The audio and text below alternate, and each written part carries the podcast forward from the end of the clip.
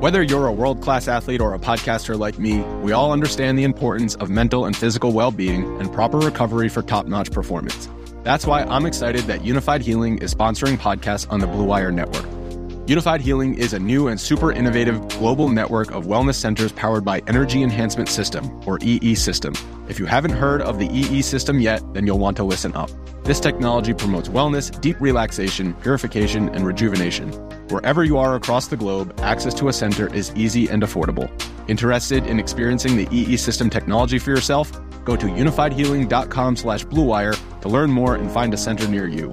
That's Unifyd, U-N-I-F-Y-D, healing.com slash bluewire. No material or testimonials on the Unifyd Healing website are intended to be viewed as medical advice or a substitute for professional medical advice, diagnosis, or treatment.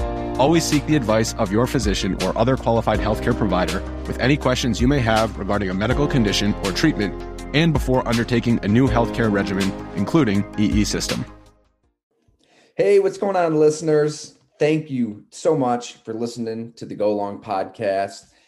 Here is another edition of the Go Long Happy Hour that subscribers uh, were able to join this past Sunday night. We had Quincy Avery on. He's the uh, one of the best private quarterback coaches, teachers of the position, really in the country. And his story alone is is pretty remarkable. He got into that, what it was like living out of his car, trying to reach any quarterback who'd listen to him on Facebook, and eventually he was able to kind of carve out his space in the universe with this all. And it's an ultra competitive space that's for sure. So just some fascinating stuff from quincy avery. He talked a lot about working with jordan love justin fields deshaun watson a couple weeks ago. Uh, seeing jordan love up close next to those guys i just thought his perspective would be really good on that whole situation. And he even offered some predictions on what he thinks is going to happen with aaron rodgers and deshaun watson. So uh, wanted to include this conversation within uh, our podcast for everybody to listen to. And as always, you can subscribe to Go Long anytime, golongtd.com to get the exclusive access to these weekly happy hours. And as always, thanks for listening. Thanks for sharing. Thanks for rating, reviewing, sharing with a friend. Um, you guys are, are what makes us go. So we greatly, greatly appreciate it.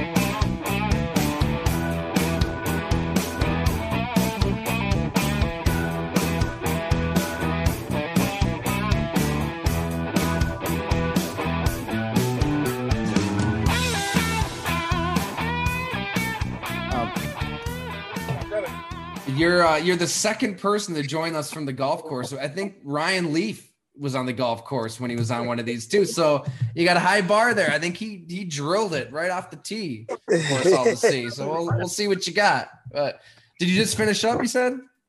Man, I'm on 18. I just hit two balls out of bounds. Uh, we were even through 17, so I lost. But here we are. Beautiful, Quincy. You're the man. We were just. uh blowing some smoke up your ass before uh, we started here, but um, no, I always love talking quarterbacks with you, football with you. You're one of the smartest people I know in the game, and um, you know what's weird though? So we connected what a few years ago, doing that Deshaun Watson story at Bleacher Report. But I don't know if we've ever actually sat down and like I, I don't your past, how you got to this position, how you kind of became you know, the head of QB takeover, molding a generation of quarterbacks, really. Like, I don't even know where you start. Like, you, you want how, how long of a version do you want? You can go as long as you want, man. We, have got so all the time you, in the world. Okay, cool. I got done playing uh, football at Morehouse, and I wanted to get into coaching. Um, I didn't really have any connections or inroads into the coaching world, so I'm like, all right, I'm not sure I'm gonna do this. Rick Neuheisel got the job the year before at UCLA. I figured like I want to go coach football in Los Angeles. So I drive across the country from Atlanta to LA and I go sit in the office and I sit on, you know, when you walk in the chair, I'm right there. And Neuheisel walks in. He's like, What are you doing here? I'm like, uh, I want a job. He's like, Man, that's not how this works. This is big time college football. The next day he comes in, I'm still there. And he's like, What are you doing? I'm like, No, I'm serious. I want a job. Finally, the third day he comes in and he says the same thing. I'm like, he's like, all right, if you're here when I leave, we'll schedule a meeting. So he leaves at night like 8 30 p.m. or something like that. I'm still uh, sitting in the chair. He's like, all right, come come meet me tomorrow morning. So I meet with him. He found out I knew a couple of people that he knew.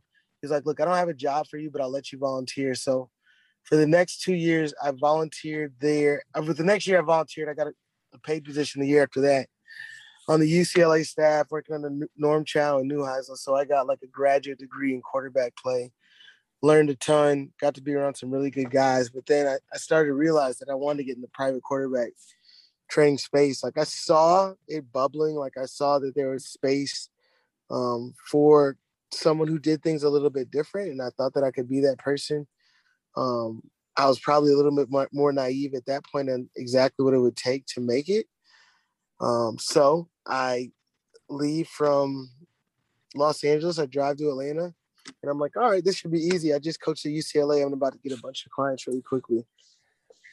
It took me 19 months to get my first client. So I lived out of my car for 19 months. Um, I would Facebook message guys. I would try whatever I could in order to get somebody to train with me. Um, and the way that I actually got my first client was that I, I kind of tricked Joshua Dobbs, who's now a backup for the Pittsburgh Steelers. And what I did was tell him I had this big elite private camp. He's like, hey, I can't make it. I can't make your camp, but can we get a session? I'm like, hell yeah, we can get a session in. I uh, we ended up doing a session.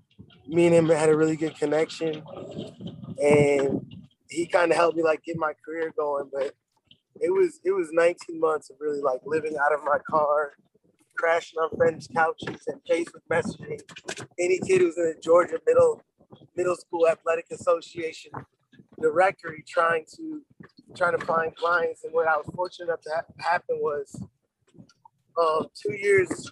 I worked with Josh for two years. He makes it to the Elite Eleven. Then the Elite Eleven comes back to Atlanta. I bump into Trent Dilfer. Trent and I are talking. Um, and I, my dad had actually coached Trent Dilfer with the Tampa Bay Buccaneers, so he gave me a chance to, to come come try out in uh, Columbus, Ohio at a regional and then ended up getting on that staff. And that really allowed me, really my, my career to kind of take off and put me in a position to meet a lot of the top guys that we see um, today across across football. That, that's phenomenal. I, I never knew all that. Like, what's uh, what's life like living out of your car? Like, you're so you're sleeping you have, like in your car. So yeah, sleep in my car, crash with friends you got a bunch of duffel bags, right? You got to organize them: shirts in one bag, shorts in one bag. Then you got your shoes laid out. Um, but what I did have was an LA Fitness membership, so let me get a workout in in the morning, and then a shower in right after that, so I could maintain some level of normalcy, and then go hit the Starbucks and get on it. So you've got to have just like th- th- this belief in yourself. Then, like, I mean, there's, I think anybody else in that position, it's like holy shit, I got to go flip some burgers or do something else. I mean, for night, you said 19 months, like you've got to have a belief in you and your ability to teach the position to keep going. Yeah, what, what it was for me is, um, I'm really big on on like my words and my actions being congruent. And if I say that I really want to do something, then I have to do everything in my power to actually do the thing that I said I wanted to do and I didn't think that it would be fair to myself to like be half in or give myself another way out. Like I got a college degree um, from like a school in Atlanta that would have allowed me to get a job somewhere, but I knew like, hey, this is the thing that I want to do. Let me do everything that I can um, to really make this work. And Joshua Dobbs, that was the big breakthrough. Then that was kind of like what got it rolling for you. If there had been no Joshua Dobbs, I'm not sure that I would be like where I am today. And it's kind of like the result of like a just being in the right time in the right place, but also like putting in the legwork in order to create an opportunity where you can actually be on the receiving end of what's supposed to happen.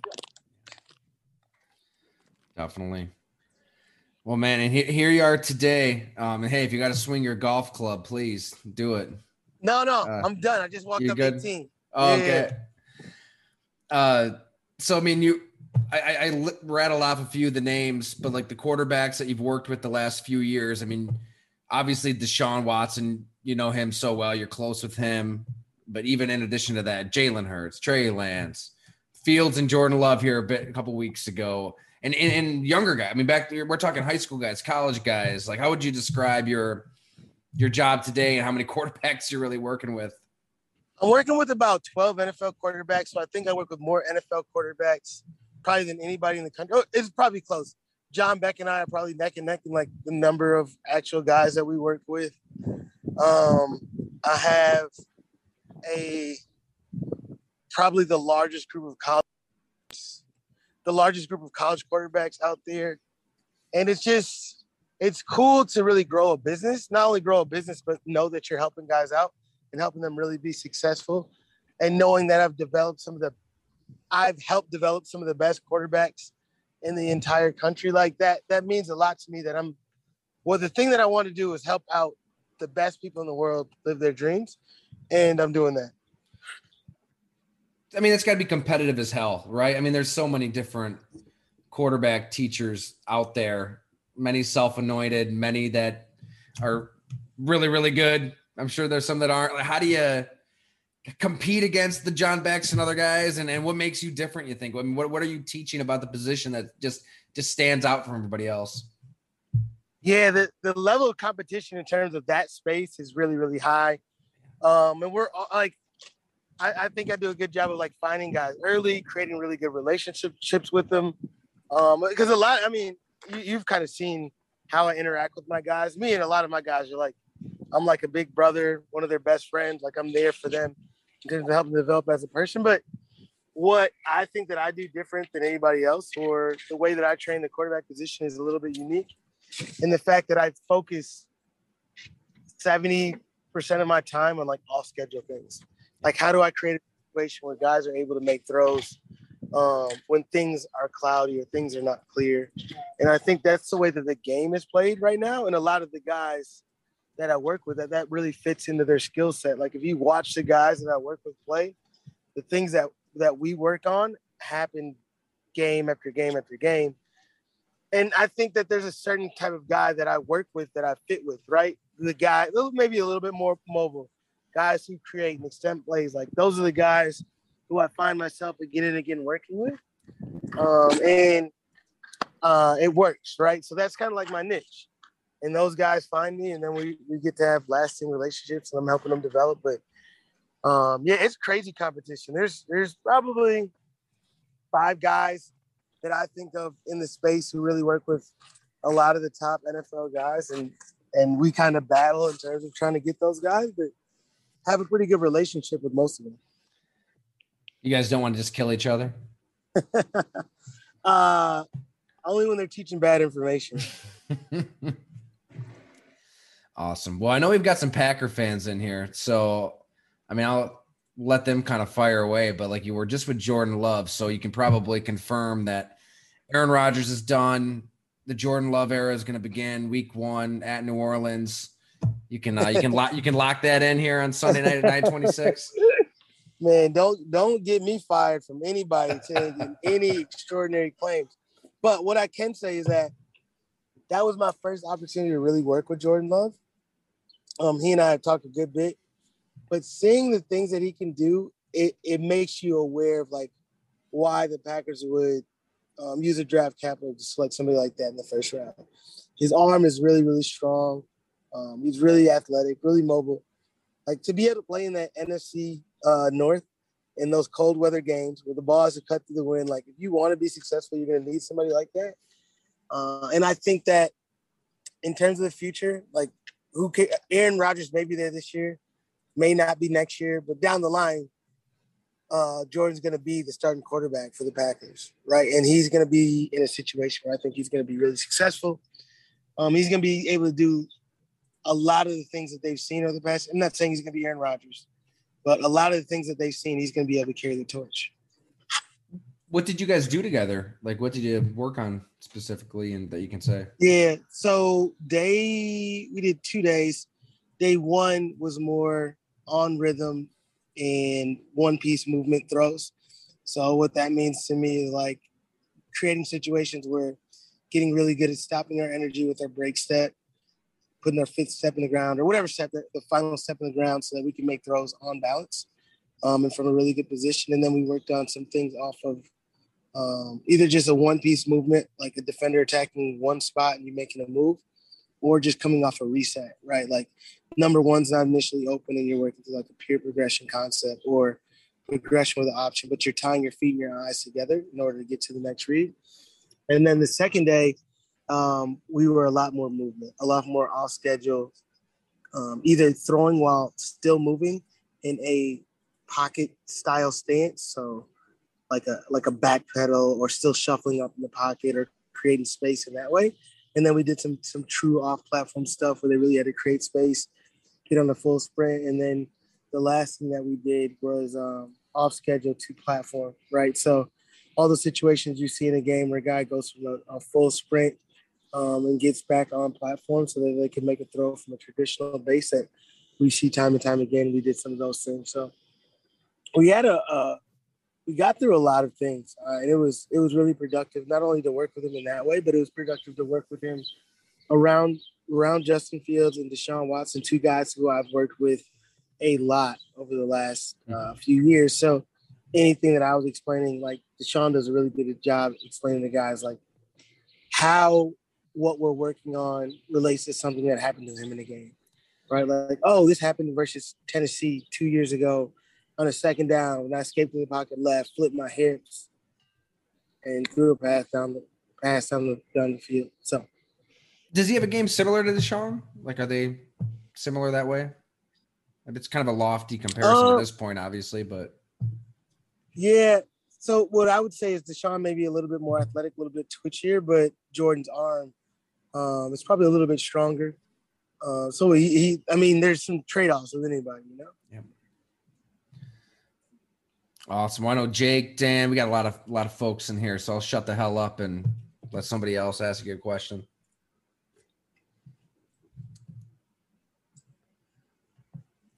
Yeah. So, um, from your own experience training quarterbacks and what you've observed um, from NFL coaching staffs, what would you say is the hardest thing to teach a young quarterback? Sam, this is a really good question. Um, one of the, the most difficult things, I don't think people think about this enough, is the transition and understanding the playbook, right? And that's from the mental side of things, just because the amount of things that you're asked to know, um, the knowledge you're required to have in terms of like pre-snap, post-snap, safety rotation, making the checks. Like, all right, we got four week. I got to make sure I'm checking outside zone, right? Like all those little nuanced things that those take a good bit of time but then getting guys to trust what they the hardest thing on Sundays is getting guys to trust what they see, right? Because if you see it and you have any indecision at the NFL level, you're late, and then those guys are are following up and they're making a play, right? You just don't have the opportunity because you can't just have a strong arm and, and make up for things just by throwing the ball hard. That's not how it works. You got to really trust what your eyes are seeing. And, and that I think like physically when you walk on the field, that's the most difficult part for these guys.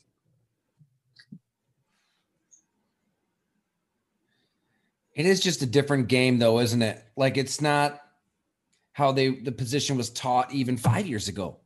Like, how, have you seen the game just change within the last five, oh, ten years? With hundred percent, um, and you'll see that just in the way that people are playing out of the gun, right? Uh, you, we, when would we ever seen an RPO or a um, the side adjust, the things that we see like that off the run action. Like we see so much of that now. That that puts defenses in a real, real position to like stress them out, but it also puts quarterbacks in a position where they really have to use their legs if they're fooled at all, right? If there's any indecision, you'll see guys like Deshaun and all those those other individuals really using their legs to create space and extend plays. Um, and, and coaches aren't always trying to make the perfect play call anymore, right? You used to go in the play in the huddle and you'd have three calls, right? You'd have a run one way, a run the other way, and then you'd have another pass option. And, and now it's like, all right, we, we've made a call and we think that we have a quarterback who will help fix things um, if, if it's not exactly like we intended. So that creates a little bit of a difference in play at the quarterback position. And it really puts an emphasis on having somebody who can extend extend plays. And like if you have a quarterback who can't get a first down with their legs, he's either not going to be in the NFL for long or he's going to be really old. Like the, yeah. We're never again going to see a Tom Brady, right? And that sounds crazy because Tom Brady's going to go down as the greatest quarterback of all time. But there's not going to be another guy who's like Tom Brady who's going to get an opportunity to do the things that he did. you're so you're so right, and it's like you know in college you see some of these guys running around making plays, and I mean Johnny Manziel was maybe, I mean he really was the chicken with his head off, just chucking it up to Mike Evans, making mm-hmm. magic, and we kind of fell in love with it. But a lot there, there's that, but you're talking about the like it looks like that, but it is kind of planned out with a lot of these quarterbacks today, where it seems like they might be running around just trying to pull something out of their ass, but I mean, they're seeing the game on a different plane where they're that it's all kind of planned out. That they're it's not just by accident like maybe Johnny Football was once upon a time. Yeah, there, there's a level of structure that they need to play with in order. So you can't repeat the level of success if you're not playing within structure. And as much as I love Johnny, like as a person and as a player, that's why he struggled, right? Because he didn't have the structure to be able to operate when it's like, okay, Johnny, here are the rules. Like you have to play within these boundaries, and you got to take this throw when it's available. And then if it's not, then you have the, the opportunity and the freedom to get a little bit more creative. Like he struggled with that part, and that's why you see a lot of the other guys flourish. Like Mahomes, like when number one is open and they need to get the ball out on rhythm, he takes it right, and he's successful in all those different times. And then when we see the big exciting play and he runs around for 10 seconds and he throws the ball down the field, they get those big explosive plays. But it only works because on first down he's taking completion, right? He's ahead of the chains and they get the opportunities to really drive the ball down the field and let Mahomes be Mahomes and and all the guys that we're talking about in terms of the upper echelon guys, that's what they they've done so well. Yeah, so, kind of related to that, um, is there any quarterback that you've uh, looked at in the past or either see now that you think, man, they just they just played in the wrong era, right? Like a guy from 20 years ago who would destroy it in today's game, or a guy who's trying to come in in today's game who, you know, is going to struggle to make a team, but you know, 10 years ago would have been a first round pick. Oh wow, who? You're talking about so they would have been a first round pick now, or would a first round pick previously? Well, just thinking, you know, uh, you know, if there's not going to be another Tom Brady, like mm-hmm. who's a guy who 10 years ago uh, would have been a number one pick, but today teams aren't looking at him, or the other way around, thinking Davis like Mills, Antwaan Davis Randle Mills been, back in the. Yep, Davis Mills would have been probably the first pick in this year's draft, um, if we didn't care about that, right? And not that he's just a horrible athlete, but he doesn't move in the way that a lot of people are expecting quarterbacks to move now at the position. But he would have been a guy where it's like, yo, boom, he, he's really good. Another guy who would have been a lot more successful later came out like maybe 10 to 15 years prior, Brad Kaaya. I don't know if people are like even remember him. Yeah. Brad Kaaya like could throw the ball amazing, right? He made all the throws. He was really accurate but he had an inability to really move well in the pocket. And he also had an inability to like escape and add value with his legs. And that didn't that didn't work for him or at the time. So he wasn't able to be successful. But I think that if he was in the air where he had his back to the line of scrimmage and he was going hard play action and put his foot in the ground, he'd have been successful. Like he'd have had a chance to have a really long career and there's got to be a quarterback that you look back at like 10 years ago and you're saying shit if, if he if he played now and he was used right like he would have been dominant ooh i'm trying to think i mean of course you can think about like a, a mike vick right like just obviously i think that we we know mike vick would have been he was a great but he'd be even more like the way that we're designing offenses he would have been a world beater for a long time, or at least until he went to jail. If they were doing things a little bit different, I'm trying to think of who else would have been amazing. Um, like the Randall Cunningham to the world. He was a really good quarterback, but he had to do a lot of the things. Like he had to be creative on his own. He wasn't given the opportunity, like the structure of the offense that would flow and allow him to do those things. Yeah. Or like if we think about it, like Lamar wouldn't be playing quarterback 15 years ago, and he's one of the best quarterbacks in the league. Like he just wouldn't have had those opportunities because he didn't play enough from the structure of the pocket. Where do you think Lamar's career goes from here? I'm really interested to see because Lamar has played a game that has been really, and he's fairly accurate, but he's played a game that's been predicated on him really stressing the defense out and making them do things that they're not comfortable with, adding another guy to the box. And if I don't know how long he can continue to do that, he's he's avoided a lot of the big hits. So if he can do that, I think that he can be really good for another six years. You're right. Eventually, you're gonna get tagged. Yeah, it has to happen. Like you don't, you can't not get hit forever. Um, so, I mean, I of course I wish Lamar the best because I think he's a supreme talent and he's so fun to watch, and he makes defenders look silly even when they have, uh, and he just takes a guy out of his shoes, and that's probably one of the funnest things in the world for me to watch. But I just don't know how sustainable that is, but I think he can continue to improve as a passer and from the pocket. I think he will. First of all, I just got to point out the commitment here from Quincy Avery. I mean, he's he's golfing. He's he's now he's in a car driving back. So, thanks for uh, working Go Long into the schedule here, man. That's awesome. Of course. well, I got I got to ask you that. Oh, sorry. Go ahead, Jake. I don't want to interrupt you. It's your show, man. So if if you guys, it's your show. It's your show. I, like I said, hey, fire away. All right. So you, I know you mentioned working with you know Jordan Love, obviously, and that's where a lot of at least my interest is going to lie on that. But you said you know you've only been with him a couple times, but what's like the first thing that you notice when he walks into the room? Say you know the first ten minutes or so that you're with him on the field, or just like as a person. Uh, either one, I suppose. What did you notice first? I suppose between those two things. So I, I mean, I met him first off the field because we were at like a dinner, but just like how calm he was. Like he was, we were around probably. So the thing that we're at is at uh, David Mulugheta. His agent had a charity event, so it was probably thirty NFL guys, like some of the biggest names um, in the league, and just how comfortable he was in his own own skin and I think that that's really key to being successful, right? Successful quarterback. Like you don't can't care about what other people think about you, and he was very much so that. And then when we got on the field, the thing that struck me the most is like I heard he had a strong arm, but then you see it in person next to two guys with like really live arms. You're like, oh, like he can really throw the ball. Like he can really push the ball down the field, and he throws the ball with energy. When his feet are in a good position, or when his feet are in an awful position, he can still make all the throws. And I think that when he learns or gets in position where his feet can be consistent every time he drops back and he has a great base and he's tied together, like he can have a really special career. So you mentioned that whole thing about how he's comfortable in his own skin, doesn't care what people think about him, blah, blah, blah.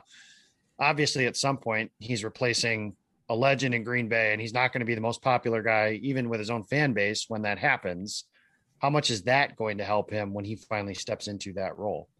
I think it's imperative that you don't give a damn what other people think about you at the quarterback position. Like, and if you do, if you get caught up in the noise, because there's going to be tens of thousands of people are going to be talking shit about him on Twitter week after week. no matter how good he plays, it's not going to be to the level of Aaron Rodgers right immediately because he just won't have the reps. Like he's going to have blinders on and he's going to be comfortable. Like he knows that he's doing all the things that he's supposed to do, and that's all he can control. And that's going to put him in a position to be really successful. You know, it's crazy. It's like, and that, that big arm comes up a lot with people who know Jordan. You know, you mentioned Mulugheta and him, and you know, one of his quarterback teammates at Utah State. All the receivers they say how strong that arm is, and years past you might hear that and you're thinking, oh well, okay, great, you can throw it through a brick wall, so what? But then you see Josh Allen in Buffalo, and I mean, if, if, you've got like this one special trait, that is gonna bubble to the surface. I mean, that can get you out a lot, out of a lot of jams, and maybe that's something that can kind of carry him. Yeah, and I think that he's also, and, and like we know, Josh Allen has a super strong arm, right? But the thing that I think made him or is like that running ability, right? I think you need two real traits, right? Yeah. At the quarterback position, you need two top tier traits that are going to allow, allow you to play the game at a high level. And Jordan can also move really, really well. Like he moves at a, a high level, and it's going to allow him to do some things when he doesn't know. Because there's going to be times playing your first real set of games, like he's not going to know exactly what they're doing. But his ability to move and extend plays with his legs, and then his ability to drive the ball down the field, will allow him to be successful early on and get to the point where he can be he can beat you with his mind. Do you think? Uh, I mean, don't go too far in the weeds, obviously, but like, do you think we see Deshaun play football this year? I mean, what? Any idea? And how is how's he holding up uh, right now? Uh, I I expect Deshaun to play football this year. Yeah. So he's, and he's, he's doing and he's doing really well. I think I just posted a video of us working out today, but he's he's he's gonna be in a good spot mentally. Uh, I don't know what's gonna happen with the team. Yeah. Good to hear. Yeah, I mean, because before all this kind of happened, it was not the best of uh, relationships there with, with the team, right? So, a lot, lot, lot of moving parts there. A lot of moving parts. Yeah, uh, yeah. Well, that relationship's probably a little salty, so we'll see kind of how it goes. Justin, go ahead. Yeah, go ahead, Derek. I was just gonna ask, um, what golf course were you golfing at? And then, what do you think about uh, Jordan Palmer as a, uh, a quarterback guru? Does he teach the right information? Um, I just got done playing at uh, like Mystic Lake. I forget the, the full name, but I'm out in Minnesota visiting family. I think that Jordan is a good quarterback coach. I think that Jordan's actually improved a lot in terms of the things that he's teaching recently, as far as yesteryear. Um, so I think that as anybody, it's always evolution. And I think that if I look back at myself and saw things that I was teaching five years ago, I would be like, yeah, probably wouldn't teach that anymore. And I'm sure that he feels the same way. But I think he's done a really good job recently in terms of getting more into the biomechanics side of things and understanding why things work the way that they do instead of like going off of like how he necessarily felt when he was playing. Um, and I think that that's allowed him to be a lot better of a coach. But I think that the thing that Jordan does really well is on the mental side of things. He does a really good job helping guys digest playbooks and going through a really good philosophy in terms of allowing them to chunk things together and learn a playbook quickly and efficiently. And I think that to me, that was where I saw his biggest value before. It's like the mental side of things, understanding it, your own playbook, and then really doing a good job of understanding defenses and what they were trying to do. Yeah, uh, Quincy, going back to that, like you mentioned, that mental side of things, just processing the playbook. How do you think that's helped Jordan just kind of having a year off, even though it was a COVID off season? So obviously he couldn't benefit it from it from it as much. How do you think that benefited him from that mental side of it?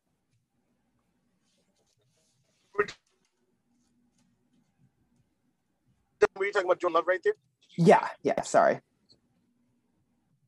this is one of the trickiest all seasons in, and I think that it made it pretty difficult in terms of like navigating it. But having the opportunity to just be around guys. The thing that I think that helped the most was just him having all of OTAs by himself. There's no Aaron Rodgers. He takes all the one reps.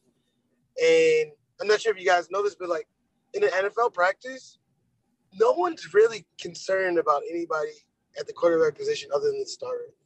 They coach the starter and you just hope to learn things through osmosis. Like you're there, you're around it, maybe get some information, but that room is built upon how do we make this starting quarterback better? And at practice, how do we revolve things around the starting quarterback? So you may only get two passes in in team period and for like a week, right? So you're not getting a high number of like reps and you're taking a lot of scout team reps, so it's not even your offense. So I think this was a monumental offseason and he really, really needed that. And I'm really interested to see if like if Aaron goes to camp or not, because if he doesn't, those are gonna be three weeks that are going to be really, really helpful for his career. What, do, what do you think is going to happen? Like, what's your guess? If, if it even is a guess. Um, I've heard some really interesting things. Now it seems like it's leaning toward Aaron's to come back. So I don't know. Before it was, I was hearing some from people like who were really in the know, like he might just hang up the cleats, like he was fine. But so we'll see. It kind of heard uh, two things in opposite directions. So I'm interested to see how it plays out. Same here. I mean, for a while, it's it, it's been he's dug in, right? Like he's willing to be fined whatever you want to fine him because shit, he can he can pay for a house in cash, millions and millions of dollars. Like, and this is principled in his mind. But you you think the tide might be turning a little? You, you've heard that it could be turning. What was that last part? I didn't hear the last word. you. Yeah, sorry, connection's getting a little wonky. Uh, no, I was just saying, like, I've, I've kind of heard a lot of that same stuff and down the lines of like he really is dug in and he doesn't want to play for the Packers unless people are fired. Uh, but you've heard like that maybe that tide is turning a little. Like it could, he could be playing. Yeah, I mean, I think the phone broke up a little bit, but I think I heard. Yeah, I think Jordan. Sorry, I got a call, but um, I think Jordan has an opportunity to like when he does get on the field, and he'll probably play at some point this year. Like whatever happens, like he's gonna get on the field, and he just has to be ready, and that'll give him the opportunity to ex- have a long, long career in in Green Bay. Yeah. Um, that lasts a long time, and then we just hope that he has people around him to allow him to be successful. Aaron definitely was messing with the connection there, right? Right when you're gonna like dive into everything you've heard is when it started getting a little shaky. It got a little tricky, and then we just came right back. It's wild how that works.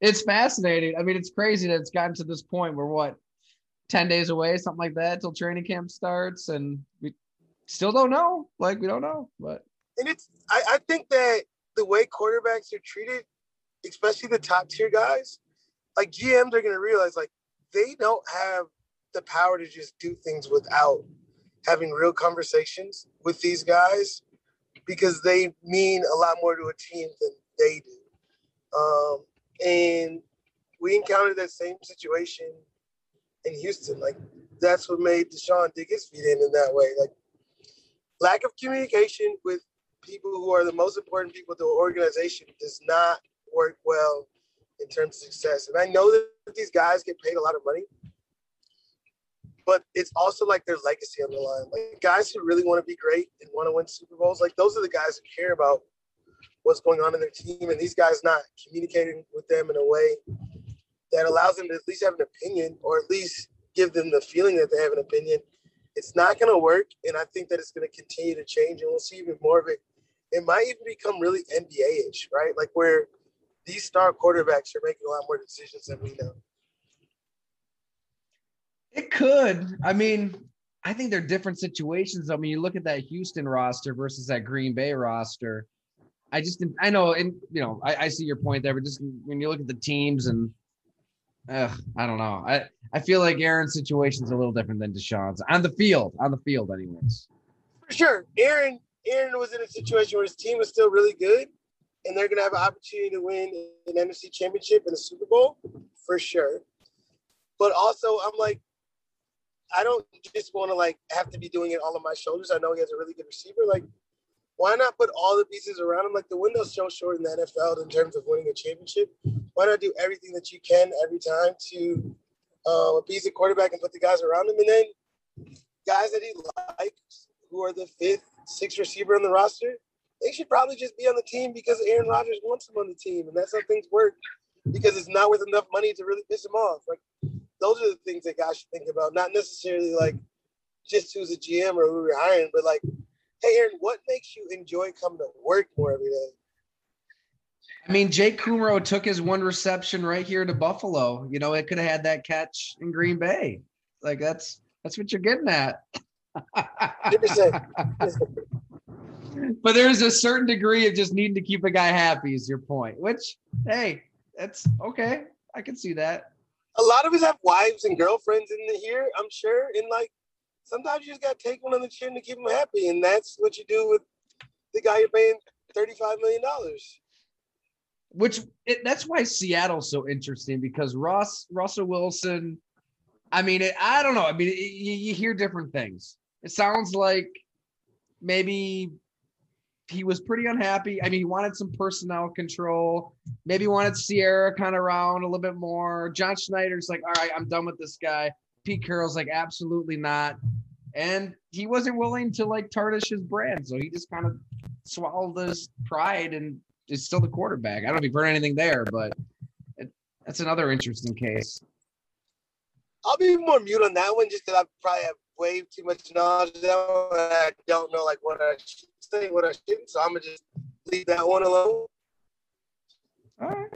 I mean, if you, I mean, you can you can let it rip. You know, it's it's fine. I'm but- sure. I'm sure. I'm sure. Yeah. No, I'm pretty tight with his quarterback coach. I'm like, nah, he's, I'm, that one I'll stay out of. Okay. All right. Fair enough. Fair enough, man. Well, hey, any anybody else got anything here uh before we uh close it up? Absolutely. I'll throw one out there real quick if you have time for one more. Definitely. Okay, so I'm a Bears fan, clearly a big uh, Justin Fields fan. But if you're a Bears fan, you're born a defensive guy. Um, clearly, uh, NFL offenses and the quarterback position in particular are the sport's greatest innovators. But uh, do defensive defenses deserve any credit these days uh, for innovating in the game? Uh, who are you sort of giving flowers to on this topic? Who are there any defenses that deserve credit for innovation? So I really like the way that. So when you watch the Rams play, and, and this may be a product more of personnel than than scheme, but I think the scheme is really sound too. But the way in which they use two high coverages and still do a really good job in the run game, and that might just be from Aaron Donald, right? Like he's such a menace that it makes it hard to do anything when he's on the field. And then you also have Jalen Ramsey, who actually absolutely dominated one side of the field uh, in terms of receiver play. But watching the things that they do in terms of the rotation and being able to have two high coverage so you feel like you shouldn't be able to pass, but still being able to get enough guys involved in the run game, no matter who is the quarterback. I think that watching those guys in terms of what they're doing is is my favorite team to watch on right now. Another team that I, I think that another team that I think they do things very, very simple, but they do them so well each and every player is the Indianapolis Colts.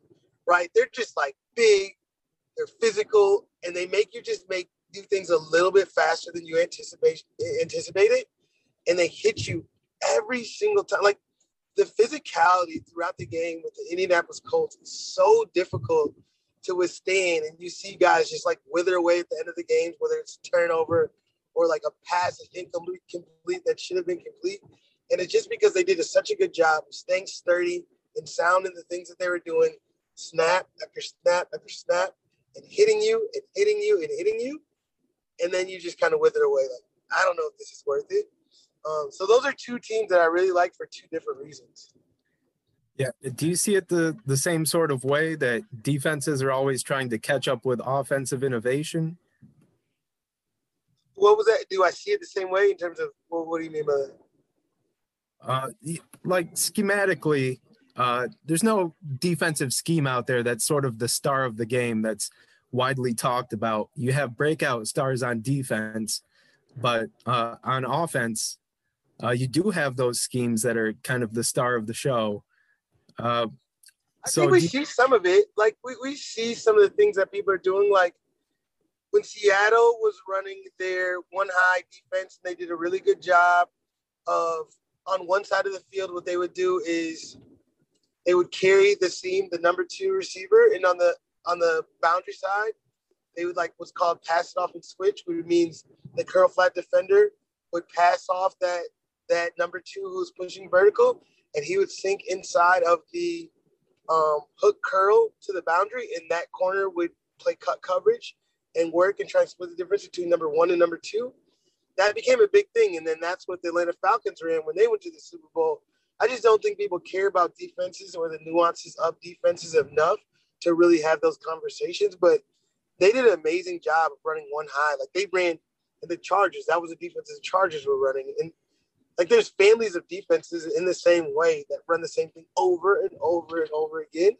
Um, I just think that we don't care enough about defenses as a whole and as much as we should. But there's some there's some families of defenses that really make it difficult on guys to on guys to be successful.